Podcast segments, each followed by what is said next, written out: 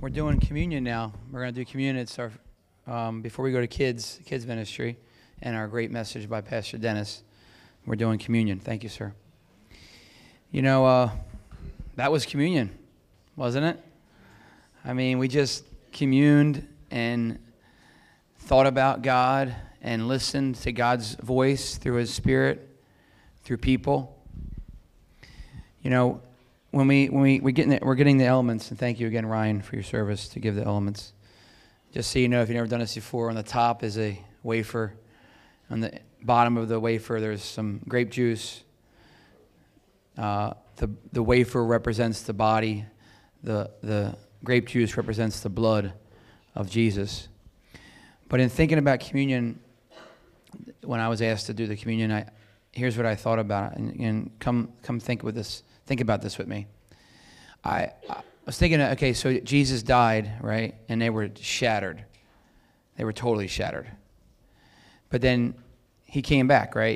He rose again three days, and they saw him. And the first question they asked was, Will you now restore the kingdom? And he said, No, no, I'm not doing that, you know. And then he stayed there 40 days until he, until he ascended. And he said, Wait, wait. And then, of course, we know the Pentecost in Acts 1 8, and that all changed the world. But I was thinking, when did they eventually institute the communion? Now, I'm not a historian, but I don't know, but I'm sure it was very closely after that. Maybe somebody can correct my history. That's not in the Bible to know that fact, so I don't think I have that one. But they had it, and they and it, when the book's Acts said they had communion together, there's the word communions in there. But I'm thinking about if I was there, I would say, guys, let's remember Jesus. Let's remember what he did. And they would probably go back and say, I remember that dinner. Remember that dinner? He said we were going to die. He's, he was going to die. And he rose and, and rose again. And he said, Eat my blood, or drink my blood and eat my, my flesh. And let's remember it. So I thought about these two verses, and I'm going to share real quick about communion as we take these, these elements. And just think about these verses. It says in Malachi 3:16 then they that feared the Lord spake often one to another, and the Lord hearkened and heard it. And a book of remembrance was written before him for them that feared the Lord and that thought upon his name. I think that's communion. Like as people, what do we talk about when we go home? What do we talk about in our life? What's, what really matters in our relationships is that we have Christ, that we talk about him, we think about him. That's our communion. We just worship the Lord in this amazing, you know, spirit and truth moment. Really, we're going to be in heaven one day. We're not going to be flesh anymore. And that's communion. We just celebrate Christ. And we take the elements and we celebrate. We commune. We say, wasn't it great who he was?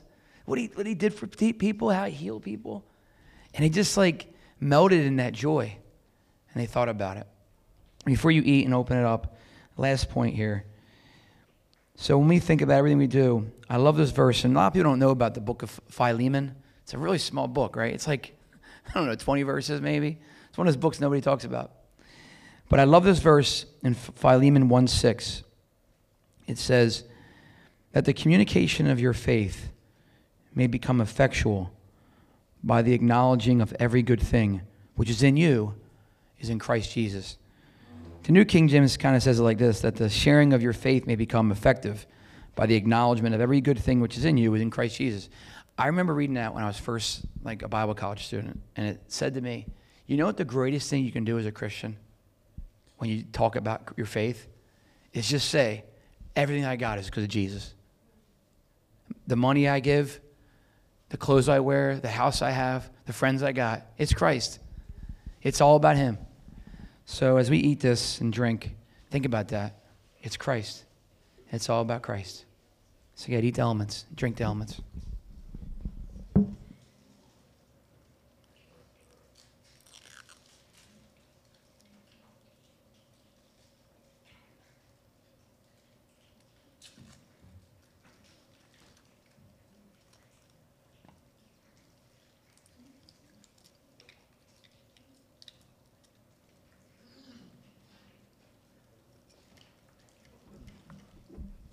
Thank you, Jesus. Thank you, Jesus. We're here because of you. We, we live, we breathe because of you. We have our being, we have our existence because of you. Every breath. We sing worship because of you. We love because you first loved us. All that we have is yours, Lord. Thank you for reminding us every day, today, and now. So bless the rest of the service. Thank you again for the elements, for your body and your resurrection. In Jesus' name, amen. Yeah, pass the uh, elements in to uh, Mr. Uh, Ryan. And kids, Pastor Dennis probably wants to do it. No, I don't want to do it. Kids, line up. Pastor Gary's waiting for you guys. Line up, kids.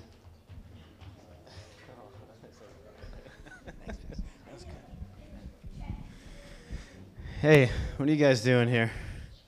I mean, thanks for being here. I mean, that's what I meant to say. I mean, there's a welcome packet for you in the back, all right? Free cup of coffee. Wrong turn. Hey, uh, praise God. It's good to be, be here, isn't it? So we got Seth and Sam here. There's a great couple from Baltimore. Uh, and uh, yeah, so, yeah, yay. Good, yeah. We have uh, Jackie came again. We didn't scare her away the first time. Thanks. Well, Leanne and Jay are here. Yeah. We're just gonna, Pam Greaves is here. Yep, Grace. Grace is here too. Grace, is this your first time here? no, Grace has been sick. Uh, we have Michael in the back. Let's, hey, it's Michael's first time, right? And uh, Jill, I, I, sorry, ma'am, I forget your name, but what, you want to introduce your friend? Lauren. Lauren. Yeah, Lauren was at our worship night last week, so. Hey. Hey, and guess what? You're here. Give yourself a hand. oh, we got you got uh, Justin here. Yeah. So Justin goes to FCC, right? So they played. Uh, they had, he plays basketball. They played a game yesterday in West Virginia, and he single-handedly won the game. Is that how the story goes? No. oh, but he did score. yeah. Hey, it's good to have uh, fun in the house of the Lord. Uh, just so you know, hey, we're an active church. We we do a lot, and we also we do have some superheroes in our church. You guys know that? Yeah, we do. I mean, I was thinking about it yesterday. I mean, you guys know Pastor Gary Thornton. Isn't he an amazing guy? I love Pastor Gary. So he, I was busy yesterday, you know, drinking lots of coffee and eating salad. So I couldn't go to Reston. So he and Lisette went to Reston, and they they were there with Tarlin and his family, and uh, they did a Bible study there, amazing. And now he's here this morning teaching Sunday school. Isn't that awesome? And guess what he's doing after church? He's teaching Ephesians chapter 1. Isn't it amazing? Guess what he's doing on Thursday night? He's teaching, I forget what we're teaching, but we're, he's teaching again on Thursday night. You know, so I mean, I can just hang up my hat and go home, you know? No, we, we have superhero. hey, I know where you live. hey, no, we have like amazing people in our church, and um, and I'm just so thankful for everybody here. And you know, all of us, uh, right? We all work full time, don't we? Uh, we we give what we can to this church, uh, energy wise, and God is doing something amazing. And the Bible says, "Do not." I mean, I don't consider this small. Some of you might, um, but uh, you know, but it says, "Don't despise the day of small beginnings." Uh, and if we can kind of stick together and have fun together we're going to be like sitting in somebody's living room next to the fireplace telling some funny stories about each other, you know. Most of them will probably be about Adam, but. no, no, that's what we'll, I mean, right? If, if that's what could happen, that's what we'll be doing. And it's amazing. It really is. Uh, so, I mean, I, I started this whole conversation like we're a busy church. So, yesterday, uh, we were at a marriage conference um, it, on Kent Island and I was like looking at the crew. There was like a Baltimore group there. There was a group from uh, Carlisle, Pennsylvania. A group from York, Pennsylvania. Uh, um, Kim Shibley was there from New York, actually, young Kim. Um, and who else was there? I'm looking because, huh? Oh yeah, Pastor Wombolt from Massachusetts. Yeah, you guys were there. Thank you. So it was an amazing time. We had a lot of fun. And I was like sitting there thinking, like, why didn't we announce this in our church and why didn't we go? you know, so I think next year we're going to try to bring a little contingent of people and, and make sure we're rambunctious and have some fun there. Because it was a really, it was an amazing venue, uh, good food. The word was great with Pastor Schaller and Pastor Doug and a great uh, we played some like games and there was prizes even you know if you're lucky enough so it was a lot of fun. So, hey, let's open our Bibles to Isaiah chapter 41. You guys doing well? How, how many of you guys need the Bible today? You do? Okay. Because if not, we'll put the Bible away and we'll just open up psychology today or something, okay?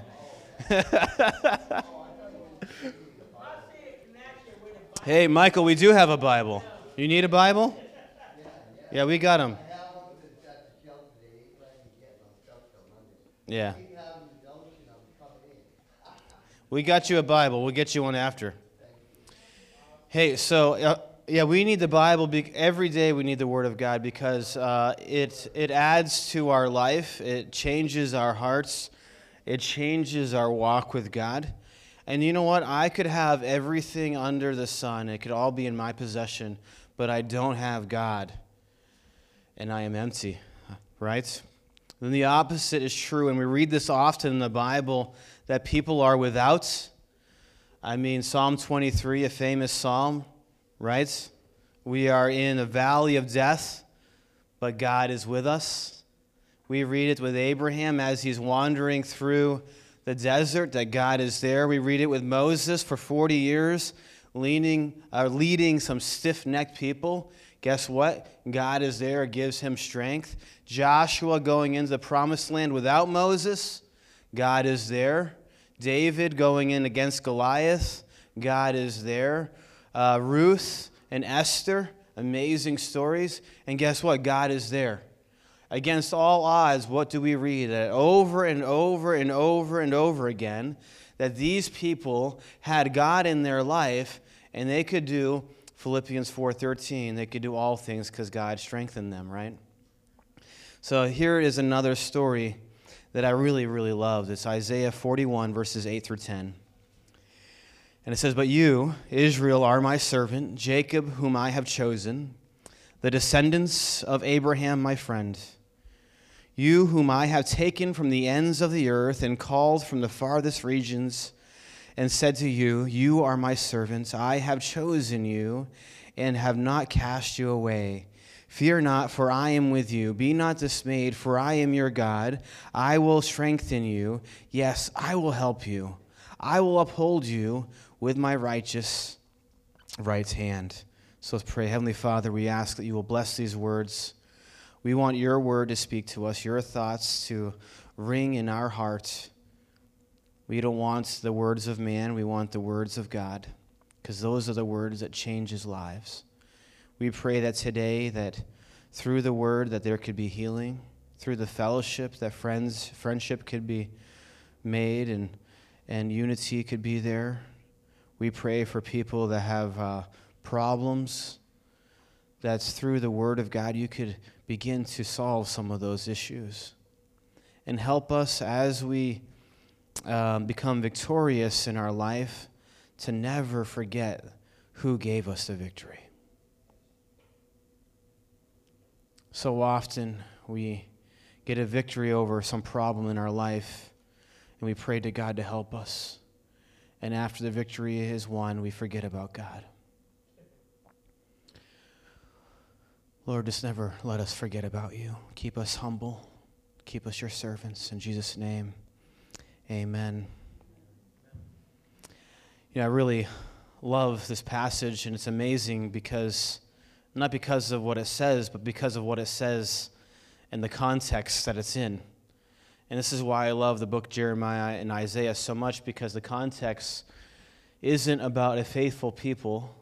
It's not about a strong people. It's not about a people who have a great walk with God. It's actually the opposite.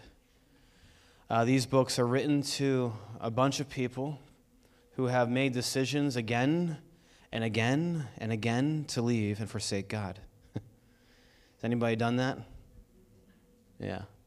I don't have a choice. I have to come here, you know. But maybe if I didn't have to, I wouldn't be here, you know. No, I mean, it happens that we could uh, make decisions against the will of God. We could make decisions against the character of God. And we could do it again and again and again. And we could actually make decisions based on personal needs versus our spiritual desire, our spiritual needs. Right? The Bible calls that sub I mean not the Bible, but psychology calls it sublimation. When you have an issue, you distract yourself from the issue, but you have never really dealt with the, the heart. Right? So, so oftentimes in our life, what are we trying to do is that we're trying to have a quick fix to the issue, and oftentimes that is not God. That is not dealing with the heart. That is not going to church. That is not reading your Bible. It is, you know, and fill in the blank. We all have our things that we run to to make ourselves feel better. And this is the kind of people that God is writing to, yet he uses these amazing, amazing words to describe people who are in the midst of refusing to repent to God. Let's turn to a couple chapters previous, Isaiah 30, verse 15. And this kind of describes, it drives home this idea of the obstinance that Israel has towards God. And I really want to drive that idea home because this is so important for us to understand that at times that we are without God, we have zero capacity for God, we have zero strength, and I am refusing, right, to run to God. I'm refusing to repent. So Isaiah 30 verse 15 it says, "Thus says the Lord, the Holy One of Israel, in returning and rest you shall be saved." That's a good verse right there, right? How can you be saved from your problem today? How could you be solved? Uh, how could you uh, be saved from you know, your captivity? How could you be saved from uh, depression? How could you be saved? Again, fill in your own blank. How could you be saved? By returning to God and having rest in the arms of God. You know, that is true today. Whatever your issue is, God's arms are wide open and they are waiting for you to run to Him. But listen to what it says In quietness and confidence shall be your strength, but you would not. Isn't that amazing?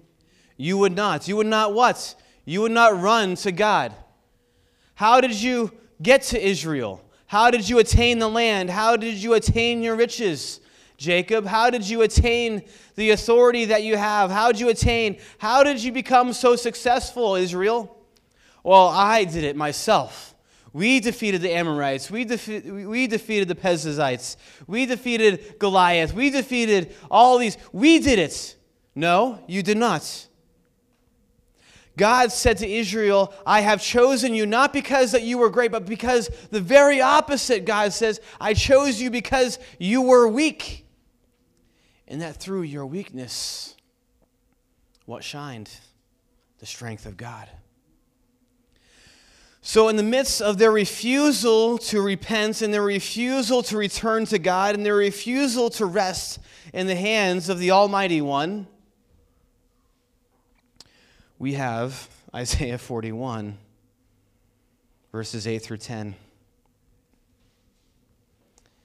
And how does God describe Israel? Listen to these words. He says that they are my servants. Are you kidding me? You're my servants? You're running around serving other gods. You're around serving yourself. You're running around doing this. But no, God says, You are my servants. Then he says, Jacob, whom I have chosen. What does the word Jacob mean? Do you guys know? Deceiver, supplanter. Yeah, Bible trivia. coming to Mount Airy. we had some Bible trivia games last week. Or was it last week? Oh, man, it seems like it was so long ago. yeah. And the old guys won, right? That was what we learned. The, the old people, the old people won. The young Bible college students lost. Yeah, they're still studying, right? We'll give them a break, all right? Andrew wasn't there, so we'll, you know, if he was there, it would have been a different story, right? yeah. Eh, Jacob meets supplanter, deceiver. And he's saying, But I have chosen him. And then it says, Abraham is my friend. And he's using these words to describe a people who are unrepentive towards God if that's not the definition of grace, if that's not an almighty God, if that doesn't give me a great capacity to crawl to Jesus if I have to, if that doesn't change my perspective of who God is and it doesn't change my walk with God, then I don't know what can. Because every other religion that you study, there is no God that ever describes his people this way, period. Forget about an obstinate people who refuse to run to them and repent. But here is a God who is so loving, who is so caring, who is so forgiving, that in the midst of their refusal to repent, in the midst of their refusal, and they're going to go into captivity for seven years, in the middle of that, he still calls them with great affection. And many of us are standing here today because we experienced that in our own lives right? We never, ever would be here today if we did not experience that kind of God in our life. One who had affection towards us in the midst of our trouble. One who made decisions that for me and towards me when I was making decisions away from God. When we are in the gutter, God is there when we are, I mean, David said it when I make my bed in Sheol, when I make my bed in hell, meaning when I make decisions that are so far away from God's will and I decide to walk away from Him and I am there, He is there with me. And that's what I love about the New Testament. The New Testament says over and over again, three times very specifically, that the Holy Spirit is here, sealed in my heart. He is here with me, meaning that if I decide to skip church, God is with me. no, you shouldn't skip church ever, right? That's what I should be saying. No. Do you know what? God is bigger than this building. And I don't have to sit here and wonder, where is so and so? Because if they're not here, God can't speak to them. That's interesting because that kind of is true, right? Because this is like amazing what we're hearing today. But on the other hand, the Holy Spirit can speak very clearly. And I could sit on my, my bed at night, my head on my pillow, and I could hear the voice of God correcting me, admonishing me, edifying me, forgiving me, loving me. I could hear the Holy Spirit at night in my house, right? How, how is that so? Because God has affection towards me in the midst of my refusal. I was just, I was just, I was loving that. Isn't that amazing? Does that encourage you today? I mean, I try to come as much as I can, right? I try to do, I try to be the best Christian. I try to work as hard as I can. But do you know what? We're never strong enough, actually, are we? I was talking yesterday, like I, I enjoy uh, rock climbing, so I go to the indoor gym sometimes, and you know, and I'm not bad at it. You know, I, I can do it, but I am like approaching 40 years old, and somebody said the other day to Ryan, he says, you know, Pastor Dennis isn't bad for an old guy. I was like, what? You know, actually, I'm better than most young guys to tell you know. but you know, this guy, he's what? How old is he? Like 20 years old. 19. So I am old, you know. He's 19 years old. He's, you know, Pastor Dennis isn't bad for an old guy. But you know what? I, I'm not bad, but I get to a point where my strength runs out. I am unable to do anymore. I'm not able to hang on. I lose grip and I fall. And, and, I, and I get back up and I climb again. You know, we do it over and over and over again. And, and it's fun. But do you know what? My strength runs out. what is this message saying right here? Right here, this is saying that God understands that we do not have enough strength. We do the best we can. We read our Bible. We get up early and we pray and we do and we do and we do and we do, and then all of a sudden we crash and we fall asleep or we fail and we can no longer do anymore. That happens in our life, doesn't it? Like, I, am like, oh, wow, I'm going to go on outreach with, with Stephen. And I go and I go. And all of a sudden, I'm like, you know what? This is like, I don't want to go something happens in my in, in my um, in my in my psyche in my emotions where i just don't want to be there. I don't want to read my bible. I don't want to follow god. I just want to watch a movie. I you know i don't i don't want to do this. Our strength runs out because oftentimes we find in our experience our flesh can be so much stronger and that pull to run away from god is so real. Now i'm not condoning sin but I am saying that God has paid for our sin, and God is bigger than our sin, and our lives are not defined by our failure to act, but our lives are defined by our ability to believe in God. And that's why this passage is so amazing because he continues in verse 10. And I love this word. It says, Fear not. Isn't that amazing? It's so simple, isn't it? How many times does the Bible say, Fear not? Yeah, that's what I've heard, yeah. I was like trying to, is that true or not? Then I, I saw arguments that it doesn't, that it's not, but then I heard that there's actually more. But you know what the point is?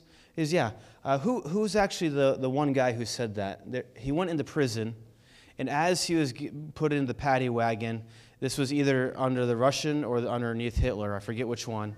Huh? Was it Brother Andrew? So, Brother Andrew, just before he's going to go into prison for, being, for preaching the Bible and loving God, you know, under communism, he's put in the paddy wagon and he's laughing. he's la- you know, all, all the Gestapo are there ready to take care of him, and he's laughing. And they're like, Why are you laughing? Because today is a day.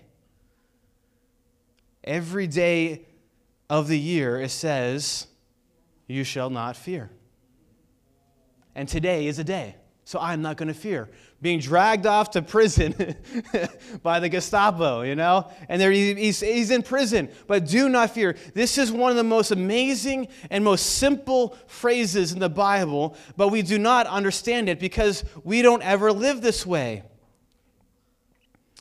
The Bible says, and I want, to read this. The Bible, uh, the fear that the Bible tells us to avoid. Okay, it says we are supposed to avoid this fear, is concerned with mix of anxiety or dread. It is the feeling of alarm we have when we are expecting trouble or danger. That's what fear is. Fear is a mixture of anxiety and dread. It is an alarm that we fear that we have when we expect trouble or danger. Here's Brother Andrew. Is danger happening to him? Yes. He's going to prison. You think it's going to be like, you know, fun in prison? No, it's not. No more, you know, no more pizza, no more spaghetti, no more lasagna. You know, it is terrible. And he, there, is, there, there should be fear there.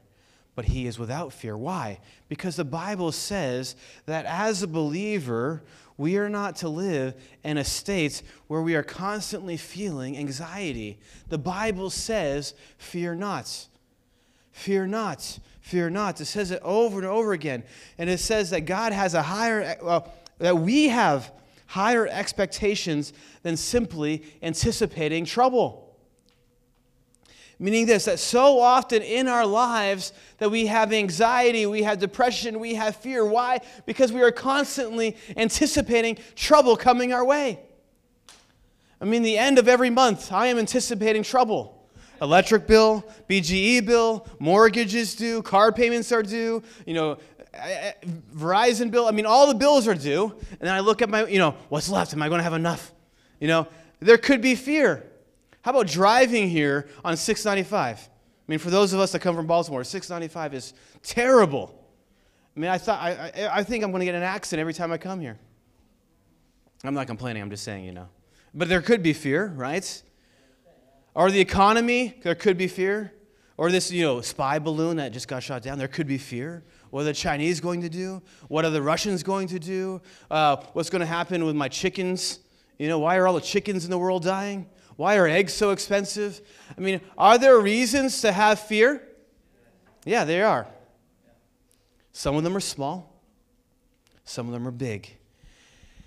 And the Bible is saying that we have such a greater expectation than fear. Where does our expectation come from? It comes from God. So if my expectation is not from God, then where is it coming from? It's coming from something that is bound to cause fear in my life. But the Bible says, fear not, fear not. The, Bible, you know, the Bible says, and we know this verse, 2 Timothy chapter 1, verse 7. What does it say? No More Bible trivia. I have a cookie in the back, if anybody gets it right. It's been in the closet for six months. What does it say, Calvin? Yeah, we have not been given the spirit of fear, but of love, power, sound minds. Meaning that I, my brain is functioning. I am not paralyzed by the fear in my life. And not only am I not paralyzed, but I have the power of God to overcome the thing that should be causing anxiety in my life. I don't have to care that I'm going to prison, Brother Andrew is saying. It doesn't matter to me because of God. Is it going to be fun? No. But God is my expectation. So I just want to mention really quick I, am looking at a clock. I'm learning how to look at my clock, guys, okay? Of course, I don't know when I started. I just know when I'm supposed to end ish. But what happens when fear enters into my life? This is, this is really amazing. Let's go through the Bible and let's look at what happens when fear enters my life. 1 Samuel chapter 15, verse 24. Lots of Bible verses today, Kevin. I'm going to read slowly. 1 Samuel 15, 24. So here uh, is the first king, right, of, of Israel, King Saul and uh, he is learning to rule, rule a nation. And he was chosen by God and by the people. And he was actually anointed. And he prophesied. In the beginning, he was a very good king. But what does it say here? He, he, he's going to make a sacrifice, but, the, but Samuel told him to wait. Wait until I come, and I will make the sacrifice. But, you know, Samuel must be, you know, we were, at a table the other day at the marriage conference, and there was like a bunch of, you know, you know, she said they're Latinos. There's like American time, then there's Latino time, and I don't, I forget. Then there's Del- Delgada time, the Delgadas. You know, so they're always late apparently. So you know, Samuel was late. They were on like Delgada time. But look what happened. Saul says, then Saul said to Samuel, I have sinned, for I have transgressed the commandment of the Lord in your words, because I feared the people and obeyed their voice.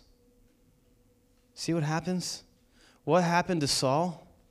He feared the voice of the culture, of the peers of his nation. He feared them, so therefore he did not obey God. You know, if fear enters into our life, do you know what's going to happen? We're not going to obey God. God's going to say something, and we're going to ignore it because of fear what other people might say. Is it uh, popular to be a Christian today? Oh, yes, it is. But don't talk about this, this, this, this, this, this. You know, don't talk about anything, actually. you know, it, you can be a Christian, but keep your dogma to yourself. You know, there's a lot of things the Bible teaches us, and we have a lot of convictions about it, and we're going to say something about it because it is in the Bible and it is against the will of God. You know, and it might not be popular, but we will say it. We will say it in love, but we will say, we will speak truth. Why?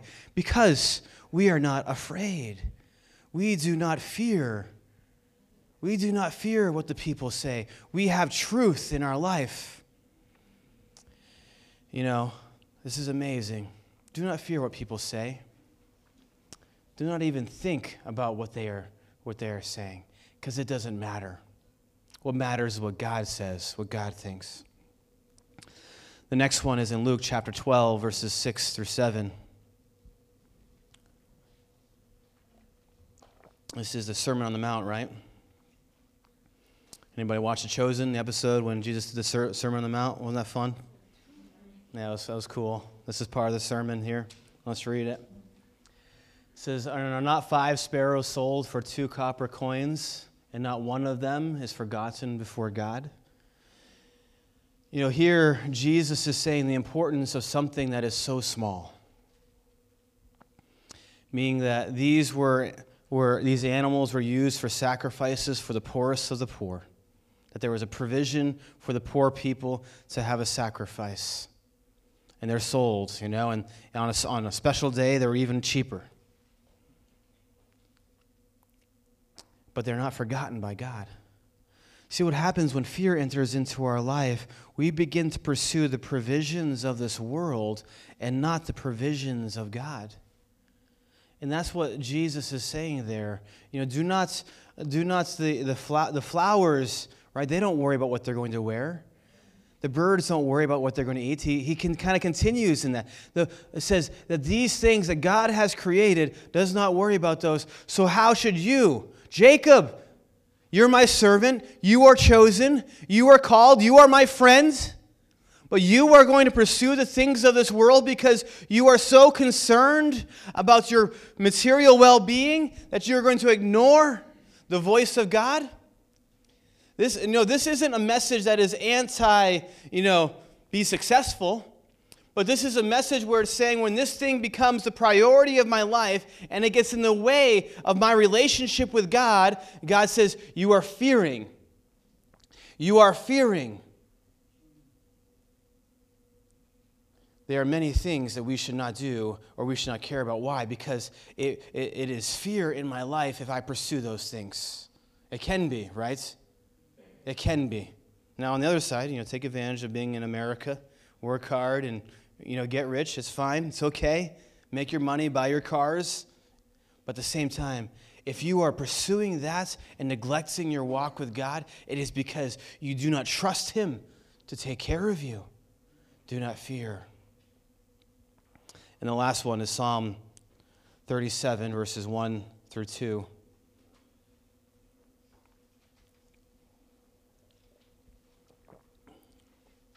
This is, I mean, I think the list could grow, right? But these were some things that I thought of, and as I was reading the Bible, let's read this here. It says, Do not fret, do not fear because of evildoers, nor envious of the workers of iniquity.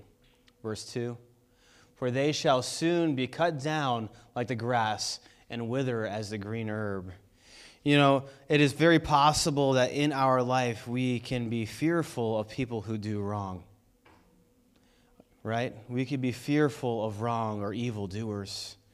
And uh, I, I, mean, I, I want us to be careful, um, just as Christians in the day and age that we live in and concerning politics. I just want us to understand that no matter what happens, God. Right? We can exercise our right to vote, we can exercise our political opinion, but do you know what? God. Because God is in charge of the rising and falling of kings. God is the one who is in charge. And if there's somebody that we don't like, if there's something that happens in our in our nation that we are that we don't agree with, and it is far from God, and that's what's happening in our in our nation right now, it is going further and further away from God, and we are being crippled by evil people. But do you know what? Because of those evil people, I can stand here and I am not afraid. You know, I don't care what the president does or, or, or the military does. It doesn't matter to me in one sense because I know, I mean, I know, you know what? I know that this is not my home.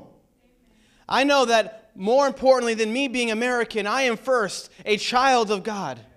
And these are the things that I can think about, and these are the things that causes me not to fear in my life because I know that I am God's servant. I am chosen by God, and I am his friend. So, why should I ever have an expectation that somebody's opinion is greater than the opinions of God? How should I ever have the expectation that God isn't going to meet my material needs? How could I ever have the expectation that my government and my, or the people, my boss could be evil and it could overcome me? I should never have that expectation because God says in verse 10, Isaiah 41 10, he says, I will strengthen you. I want to read this quote by, by, by John Newton. It says, John Newton said this concerning fear. It says, If the Lord be with us, we have no cause to fear. He says, His eye is upon us, His arm is over us, His ear is open to our prayer, and His grace is sufficient, and His promise is unchangeable. Isn't that a great quote? I'll read it again. If the Lord be with us, we have no cause of fear, for his eye is upon us, his arm is over us, his ear is over our prayer, and his grace is sufficient, his promise is unchangeable. What is Newton saying? He is saying that God is the one who is with us, and God is the one who is strengthening us. You know, on a daily basis, how are we strengthened? Usually, number one, we get up in the morning, hit the snooze button like seven times, and then what do we grab? A cup of coffee. Coffee. I'm trying the Jersey accent. Did I do it okay? No, that's not right. All right, I grab a cup of coffee. Why? Why? Because it gives me a little bit of motivation. It gives me that ability. You know, in my field, everybody has an energy drink. Why? Because it gives you that little bit of extra umph. You know, we come home from work, and what do we do? We reach, we go to the refrigerator, we grab food, and we sit on our couch and relax, and we say, "Man, that has been a hard day." And what am, what am I saying? Oh, it's been a hard day, meaning like I need some rest. I need a break. I have run out of strength. And the answer is yes, we have. it's exhausting. But what Newton is saying, that we should not fear because God strengthens us. God goes above and beyond anything. This word to be strengthened means two things. One, it means physically, and we believe that God could give you physical strength to make it to church. God could give you physical strength to you know, get rid of that cough, right, Grace, and, and be here. God could give you that strength to come on a Thursday night. We have Thursday night Bible studies. I think we're going to start having food on Thursday nights to make it a little easier for you to come after work. So just eat something. Yeah. Miss Grace is volunteering to cook spaghetti every single week. no. Uh, yeah, somebody volunteered to make food, and we're going to take turns, and there's going to be food here. But you know what? God can give you the physical strength, but here's also that God could give you the mental strength, meaning like in your soul, in your spirit, He can give you the capacity to look at something and say no and say no. God could give you this courage. God could give you the fortitude. God could help you to prevail. God is the one who could do it. You know, when we look in the Bible, what do we see? We see again and again and again how men of God, women of God, when they put their eyes on Jesus, what happens? That they are strengthened. Acts chapter 9, verse 22 Saul increased the more and more in strength. 1 Samuel 2:26 The child Samuel grew in stature and in favor with Lord and men. Luke chapter 2, verse 52, it says, Jesus increased in wisdom and stature and favor with God and man. It happened with David. It happened with, with every single person in the Bible. What happened is that they increased in their relationship and strength with God, giving them the ability to go through the valley of death. God never promised you that you'll be out of the valley. God promised that He will strengthen you, that He will make you a table in the midst of that. That you, in the midst of the trouble, can have communion with the Father. And I just want to mention, I, I, I want to say that, I say it sometimes, I just want to remind us that sometimes when we're in that valley, we are very alone. Uh, we have an amazing church here, and I love all of you and we, we try to call each other, we try to help each other out, but sometimes it doesn't happen, does it? And I feel alone. Does that, is that the church's fault? Is that you know, the pastor's fault? You know, I just want to think about this way that sometimes God removes us from the church and we are in that place alone because He wants to reveal His strength to you personally. It'd be very easy for me to say, you know, man, Stephen's amazing. He encourages me so much. And he does, doesn't he? I mean, singing today. I think we recorded that and we're going to send it to Tabitha today. you know, uh, you, you know that, that is true. That happens, right? But do you know what? Sometimes I need to understand and be humbled and be reminded that God is the one true source. It happened with David, right? He encouraged himself in the Lord. He was alone. God gave him 600 you know, mighty men to fight with him, to be side by side, and they were with him a very long time. But God took them away at one point, and he was discouraged. He was in the valley, and what happened? He was encouraged on his own in his walk with God. Sometimes that'll happen because you have to lean on God. You have to. This is what the church is here for to help you lean on God. It's not a crutch for you, it is not an excuse for you. It is to teach you how to walk with God. And the end of the day, what would happen if the government came in and said, no more church? What would happen? Many people would not ever go to church again. You know, we still have friends in China. In this past April, this past spring, 50 SWAT team members came into our church and shut it down. And there are still people who are living in fear and will not go to church. But there are some who just smile and laugh. fear not. I'm going to church. I'm going to take a different route every Sunday to church. We're going to walk in at three minute intervals and we're going to come in and we're going to whisper our praise we're going to whisper our prayers, and the pastor's going to whisper his message, and then we're going to have some rice and some, some food, and we're going to eat. It's not racist, guys. They eat rice, okay? Don't laugh at me. and we eat, and then we're going to go and we're going to praise the Lord. Right? Why? Because I do not fear. I do not fear what is happening in this world. God is the one who strengthens me. One last Bible verse, if you guys can manage Psalm chapter 84. And I'll read this. I'm not going to say anything after. We'll pray. Psalm 84, verses 5 through 7. Blessed is the man whose strength is in you, whose heart is set on a pilgrimage. As they pass through the valley of Baca, they, come, they make it a spring. Isn't that amazing? They make those dry places springs. The rain also covers it with pools. And listen to this they go from strength to strength. Each one appears before God in Zion. You know what? We're going to go from strength to strength, aren't we? Why? Because our strength is in God. Amen? So, Heavenly Father, we thank you for today's word. We pray that in our weakness, with our feeble knees and our knuckles dragging on the ground, that we can be strengthened by you, that you become our courage, that it is in you that we find strength. And teach us not to fear. Teach us not to think these thoughts and be concerned with the things, but only, only let us understand and be more concerned about the thoughts of God towards ourselves, towards our circumstances, to our family and friends, to, the, to our enemies, to our coworkers, that you would teach us to think with you, Lord. And as our walk with you increases, that we can continue to be strong and rise in the face of opposition. We just thank you and we praise you. In Jesus' name, amen.